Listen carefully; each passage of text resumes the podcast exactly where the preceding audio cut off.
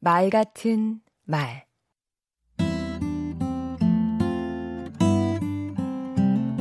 안녕하세요. 강원국입니다.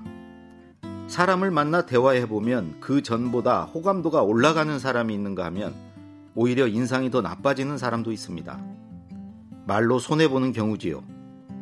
이런 사람의 말에는 공통점이 있습니다. 늘 누군가를 비난합니다. 또 입만 열면 구시렁구시렁, 틈만 나면 투덜투덜, 불평불만을 입에 달고 삽니다.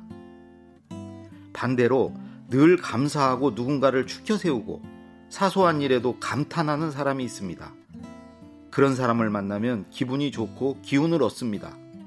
또 만나고 싶습니다. 이렇게 말로 호감을 주는 사람들은 너가 아닌 나 중심의 화법을 사용한다고 합니다.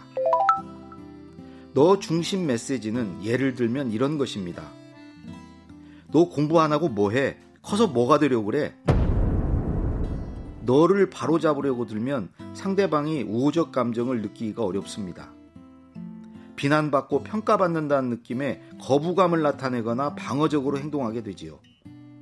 대화가 단절되고 심하면 싸움이 날 수도 있습니다. 관계가 나빠집니다. 이에 반해 나 중심 메시지는 이런 것입니다. 내가 공부 안 해서 난 참 속상해. 상대의 행동을 비난하지 않고 있는 그대로 말해주면서 자신의 감정을 표현합니다. 주체가 너가 아닌 나입니다. 이 방식이 내 감정의 원인을 상대에게 돌려서 오히려 두 사람 관계를 해칠 거라고 생각할 수도 있는데요. 그렇지 않습니다. 명령조에 공부해가 아니라 공부 안 하고 있다는 사실만 말하고 있잖아요. 나는 내 마음을 얘기할 뿐 공부를 하고 안 하고는 그 사람이 결정합니다. 말의 주체는 나로 하되 상황의 주체는 너로 만들어주는 것입니다. 두 방식의 차이는 사소한 듯 보이지만 그 영향은 결코 작지 않습니다. 말 한마디의 차이가 관계를 좌우할 수 있습니다.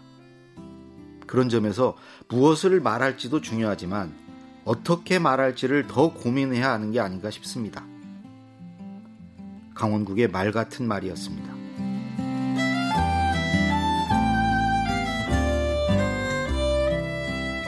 너를 위한 나 중심의 메시지. 우리를 단단하게 하는 지혜입니다.